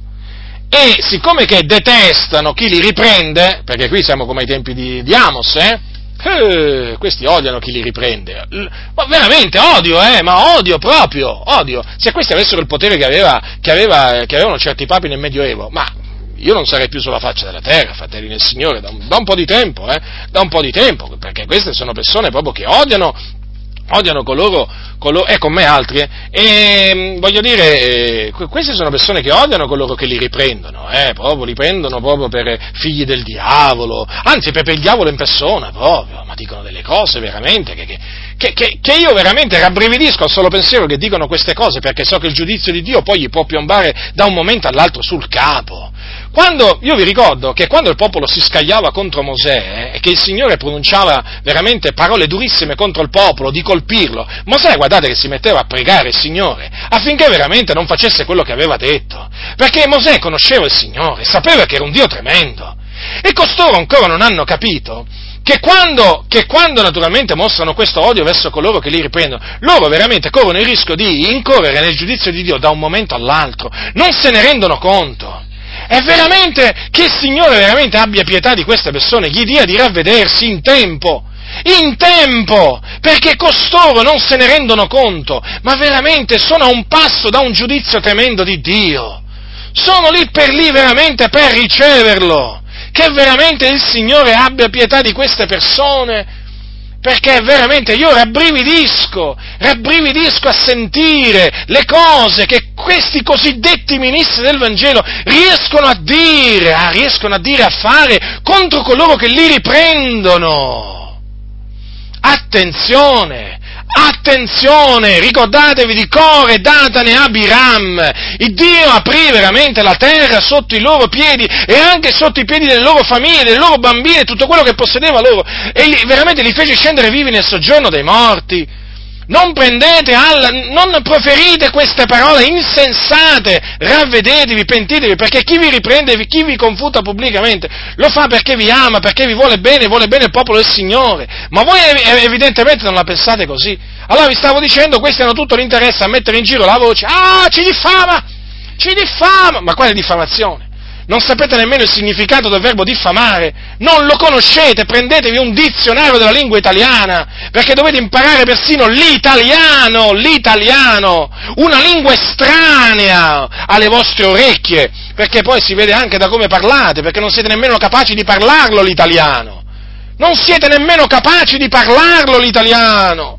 Voi, che vi definite servi dell'Evangelo come Paolo, nemmeno siete capaci a parlare nemmeno siete capaci a parlare e pretendete che le persone che vi ascoltano imparino da voi? Ma che cosa imparano se non siete capaci nemmeno di parlare l'italiano, se non sapete, non conoscete nemmeno il significato delle parole, non solo non conoscete la Bibbia, non conoscete nemmeno la lingua italiana?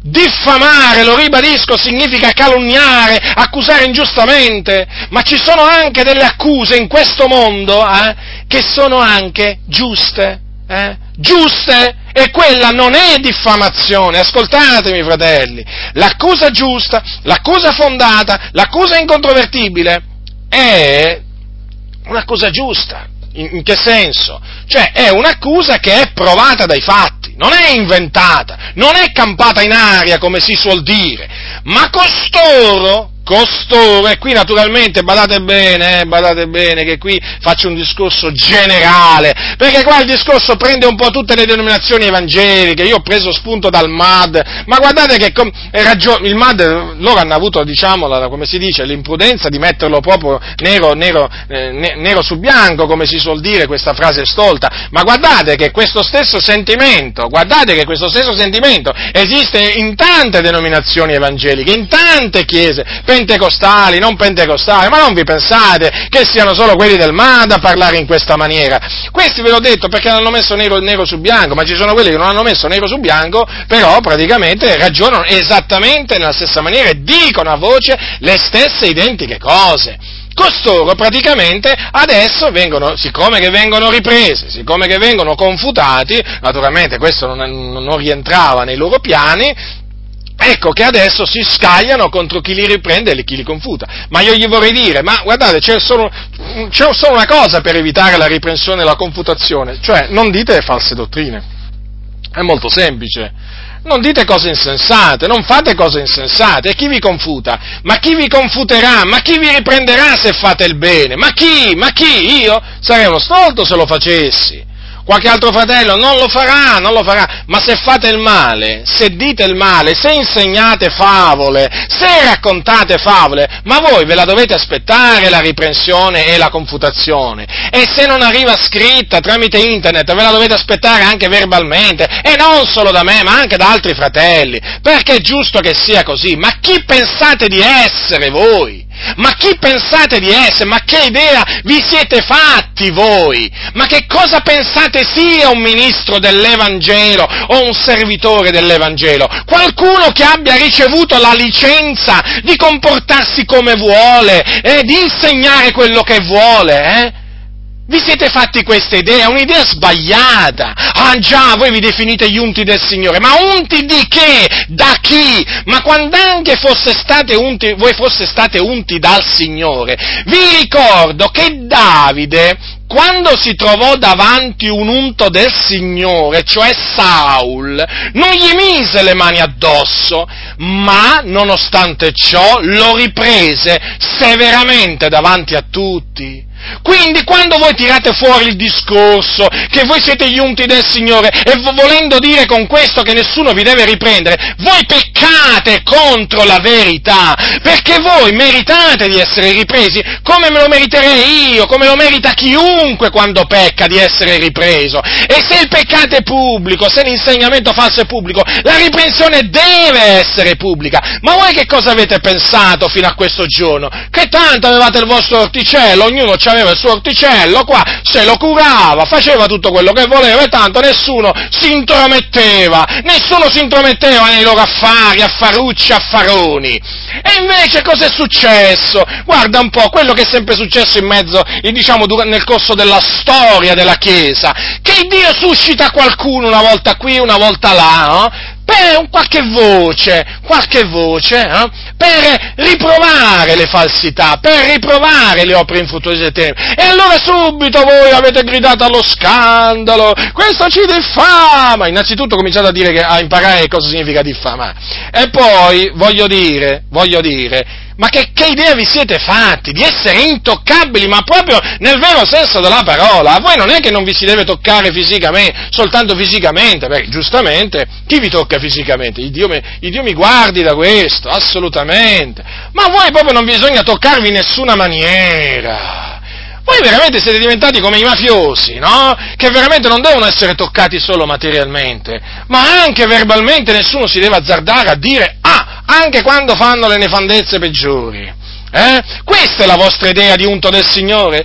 Voi siete degli ipocriti, voi siete dei corrotti, voi siete persone che vi dovete ravvedere, convertire, convertire, dovete abbandonare le opere infruttuose delle tenebre, dovete abbandonare le false dottrine, perché fino a che non le abbandonerete, il Dio farà parlare qualcuno, farà parlare qualcuno per riprendervi, perché questo meritate. E guardate che davanti al Signore il fatto di dirgli che siete giunti di Dio non conta proprio niente, ma proprio Niente, ve lo ribadisco, proprio niente. Voi vi siete fatti tutta una teologia tutta vostra, tutta vostra, arroganti che non siete altro. L'umiltà non conoscete che cosa sia. Non sapete che, a malapena sapete come si scrive umiltà, ma voi non la conoscete l'umiltà. Io lo so che voi non la conoscete, perché già quando parlate col vostro italiano veramente che avete bisogno di prepararvi il sermone sulla carta, perché altrimenti veramente chissà cosa direste. Già dite tante di quelle nefandezze con i fogli davanti, provo a immaginare che cosa direste senza fogli davanti. Da un certo punto di vista qualche volta, qualche volta vi consiglierei a questo punto, per assurdo, teneteveli quei fogli perché veramente, se no, qui veramente ci dobbiamo aspettare il peggio del peggio. No, chiaramente, questo è un dire per assurdo. Quei fogli non li dovete tenere, dovete mettervi in ginocchio davanti al Signore e prepararvi davanti al Signore affinché il Signore vi faccia insegnare quello che Lui vuole, guidati da Dio solamente. Ma volevo dire, volevo dire questo, voi pensavate quindi no, di avere questo diritto, ma questo non ce l'ha nessuno questo diritto, nemmeno io ce l'ho questo diritto, di dire e fare quello che voglio io, ma pare che voi invece l'abbiate, l'abbiate avuto questo diritto. Chi ve l'ha dato questo diritto? Il Dio certamente no, da chi, da chi, da chi l'avete preso? Dal nemico, dal nemico, sì, voi, voi, credevate che questo diritto ce l'avevate da parte di Dio, invece nemico, il nemico che è astuto vi ha ingannato vi ha fatto credere che avevate questo diritto. Ecco perché adesso vi infuriate, ecco perché adesso gridate allo scandalo, alla diffamazione. Eh? Perché? Perché chiaramente, essendo stati smascherati, essendo stati smascherati, voi qualcosa dovete dire. Qualche cosa dovete dire faccio un discorso generale a tutti quelli che vengono confutati e ripresi pubblicamente. E allora subito gridano alla, alla diffamazione, ma quale diffamazione? Questa è semplicemente una riprensione. E poi se io diffamo, allora diffamava pure Gesù. Eh, voglio dire, pure Gesù diffamava. Ma avete letto mai Gesù che cosa ha detto agli scribi e farisei? Andatevi, andatevi a leggere quello che ha detto Gesù ai scribi e ai farisei. Che cos'era diffamazione quella? Erano accuse ingiuste, infondate, no? Quelle erano accuse, accuse vere. Quando Gesù li chiamava razza di vipere, guide cieche, stolti, guardate che Gesù non è che si sbagliava, eh? perché la, la, la, la, realtà gli dava ragione. La realtà gli dava ragione, nessuno poteva dimostrare, vedete, nessuno poteva dimostrare al suo tempo che i farisei erano persone oneste ci avete mai pensato a questo? Gli scribi e farisei non erano persone oneste, no, perché Gesù li ha chiamati stolti, guide eh, guide cieche, razza di vipere. E allora, più chiaro di così, era, non, non, era probabile, loro certamente, i scribi e farisei gliel'hanno detto a Gesù, però non hanno mai potuto dimostrare, non hanno mai potuto dimostrare che Gesù li stava, eh, li stava diffamando, perché Gesù li stava riprendendo giustamente, le sue accuse erano fondate e dunque a coloro che ancora si ostinano, eh, e smettete, e smettete dopo che siete stati ripresi e confutati di dire ah, che appunto siete, siete oggetto di diffamazioni, ma fate questo, mettetevi in ginocchio davanti al Signore, ma ravvedetevi, ma convertitevi, ma abbandonate le vostre vie malvagie, la vostra insensatezza, la vostra malvagità, la vostra doppiezza, le vostre false dottrine, le vostre cosiddette sante risate, ma abbandonate tutte queste cose che sono veramente veramente agli occhi, agli occhi del Signore cose sbagliate, ma abbandonate quelle cose false che insegnate. E vedrete, e vedrete che appunto coloro che fino adesso vi hanno confutato vi elogieranno, vi elogieranno, ve lo posso assicurare, perché come diceva Paolo, l'autorità che il Signore ci ha dato non è per la vostra distruzione, ma per la vostra edificazione ma è evidente, è evidente che per poter edificare la Chiesa bisogna anche distruggere qualche cosa, perché non si può edificare sulle macerie, non si può edificare sulle macerie. Qui bisogna edificare su un fondamento solido che purtroppo è stato rovinato, i fondamenti sono stati rovinati e qua qui ci tocca veramente togliere tutta questa immondizia, tutto questo veramente tutto questo marciume, tutti questi detriti che avete accumulato nel corso del tempo per poter edificare, ma il Signore ci ha dato autorità semplicemente per edificare la Chiesa, però chiaramente eh, dall'altro dobbiamo distruggere, dobbiamo distruggere le altezze, tutto ciò che si eleva contro la conoscenza di Dio. E, e qui devo dire che avete, avete, avete, veramente in tutti questi anni accumulato veramente, avete, avete, creato tante altezze, avete creato tanti vani ragionamenti e quindi siamo costretti a distruggerli uno per uno con la grazia del Signore piano piano il Signore fin qui ci ha sostenuto, continuerà a sostenerci nella sua grande fedeltà e quindi per poter edificare la Chiesa del Dio vivente ah, siamo costretti, siamo costretti a distruggere tutte quelle macerie, tutte quelle cose storte che voi avete edificato e veramente in mezzo alla Chiesa, diciamo, ormai, ormai da tanto tempo. È un'impresa, naturalmente, è un'impresa, voglio dire, molto, molto faticosa, ma il Signore, il Signore, ci dà la forza di poter, di poter fare anche questo, come diceva l'Apostolo Paolo, non già io però, ma la grazia di Dio che è con me, quindi noi rendiamo grazie al Signore per l'energia che opera, la sua energia che opera in noi con potenza, tutto quello che facciamo lo possiamo fare semplicemente per una ragione, perché Egli è con noi, Egli opera in noi il volere e l'operare secondo la sua benevolenza, tutto ciò non viene da noi, ma viene da colui che ci ha chiamati, il creatore dei cieli e della terra, del mare e di tutto ciò che è in essi. Quindi, fratelli del Signore, state molto attenti, state molto attenti a questa idea che ci hanno taluni pastori del, del termine diffamazione, diffamare perché assolutamente è falso, loro praticamente tirano fuori questa, questa, cosa quando vengono ripresi giustamente, quando vengono confutati giustamente, che poi esiste naturalmente, che poi esista, eh, voglio dire, anche in mezzo alla Chiesa, che esistano coloro che diffamano, che calunniano, chiaramente io non è che sto dando ragione ai diffamatori e ai calunniatori, eh, ci mancherebbe altro,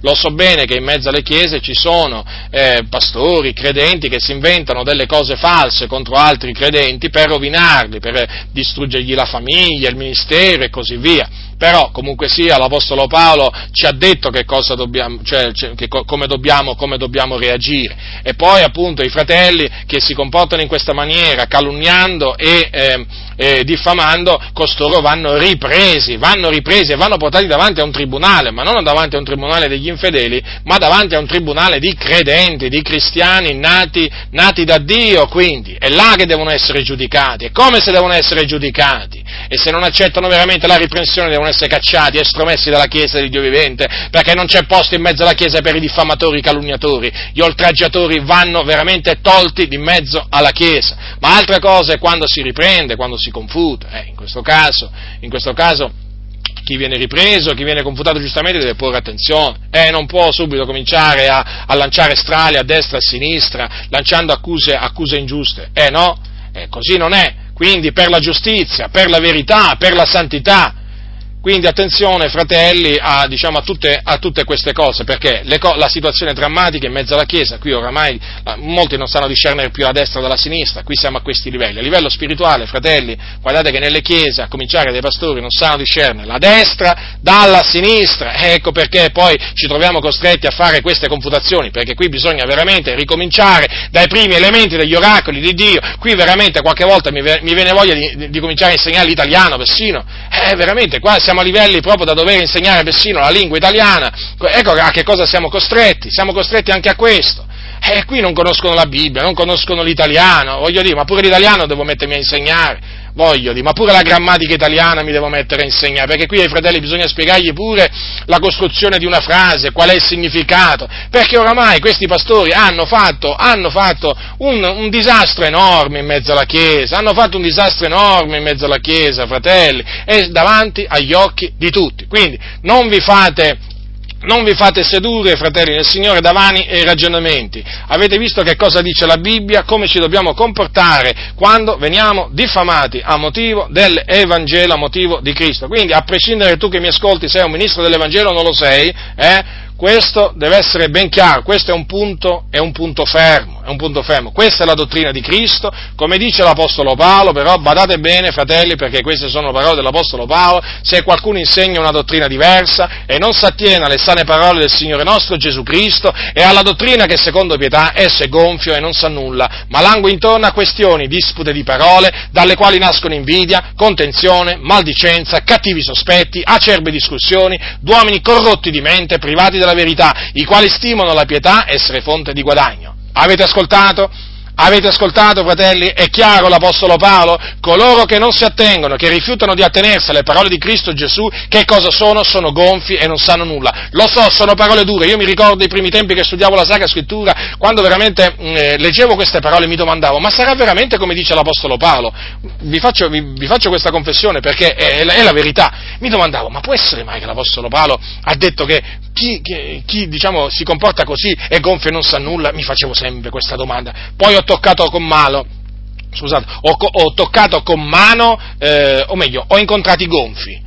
li ho incontrati, ho incontrato questi gonfi e ho incontrato questi che non sanno nulla, è proprio così. E questi infatti non si attengono, non si attengono alle parole, Signore, alle, alle sane parole, eh? Notate bene come vengono chiamate, sane, sane, sane e poi, vedete, questi sono quelli che insegnano una dottrina diversa. Gesù ha detto una cosa, allora ne insegnano un'altra. Paolo ha detto una cosa, allora ne insegnano un'altra. E poi hanno la pretesa, hanno la pretesa di gridare allo scandalo. Sono diffamato. Ma come insegnate una dottrina diversa? Insegnate una dottrina diversa, un, parole veramente che annullano la parola del Signore. Che cosa pretendete? Che vi battiamo le mani? Eh? Che facciamo conoscere le vostre, le vostre, falsità, che vi elogiamo per le vostre falsità, ma così non sia. Le vostre falsità vanno distrutte, perché noi difendiamo solo la verità, e la verità è la parola di Cristo, la parola degli apostoli, la parola dei profeti, ma quando qualcosa non si accorda con queste parole noi le distruggiamo le cose, non ci importa, mad, adi, ad, non ci importa, fratelli,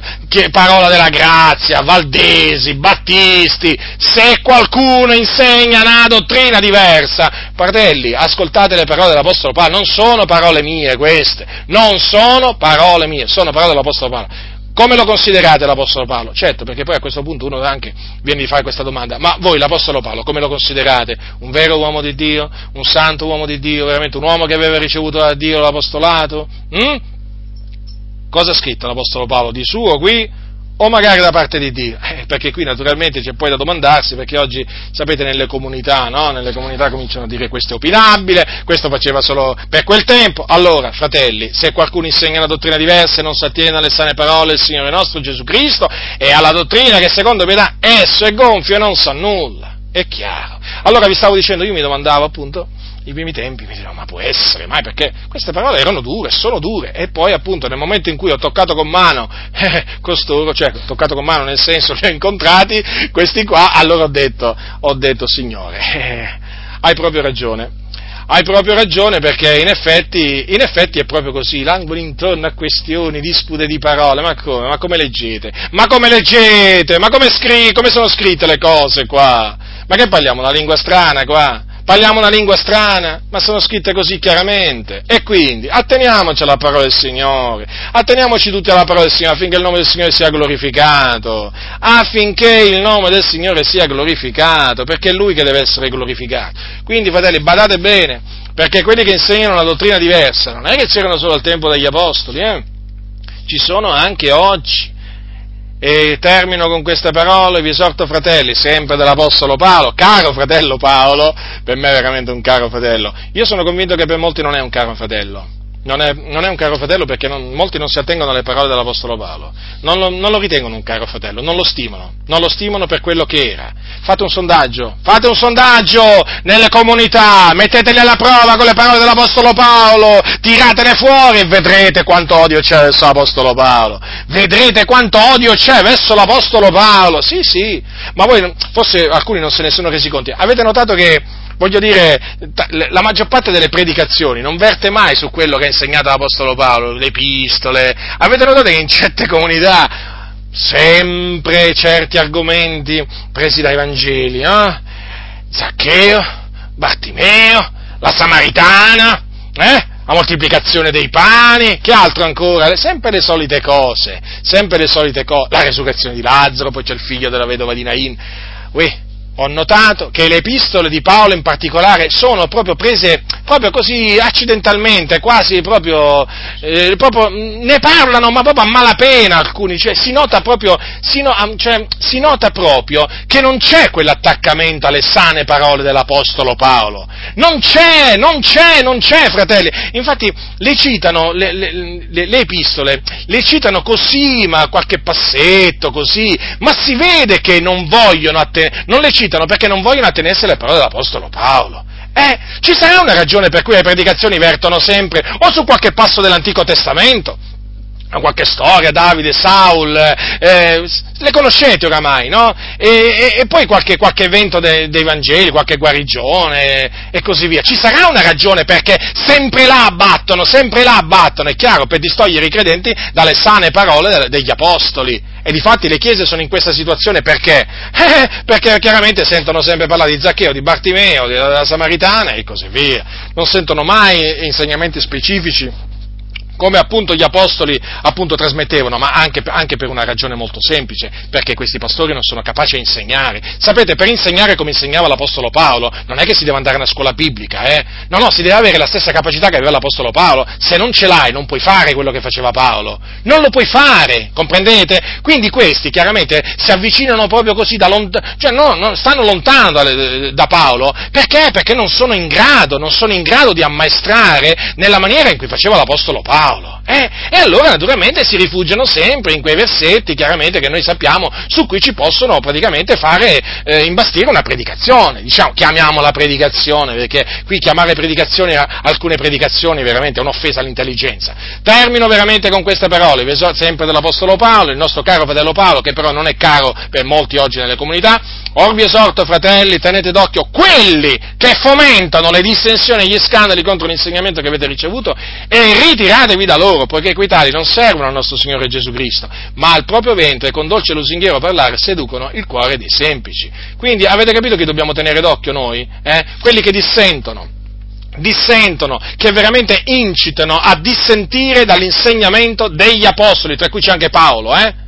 E quelli naturalmente che operano scandali contro gli insegnamenti degli apostoli, li dobbiamo tenere d'occhio, e non solo tenere d'occhio, ma anche, anche ritirarci da loro, quindi non avere niente a che fare con loro, perché? Perché questi servono il loro stomaco, il loro ventre! Ah, si dicono servitori.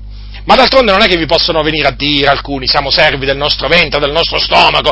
Questi, i servi del, i servi del loro ventre chiaramente diranno eh, che sono dei servi del Signore. Ma noi riusciamo a discernere un servo del Signore Gesù da un servo, da uno che serve, diciamo, il proprio stomaco. Ringraziamo il Signore che ci ha dato questo discernimento.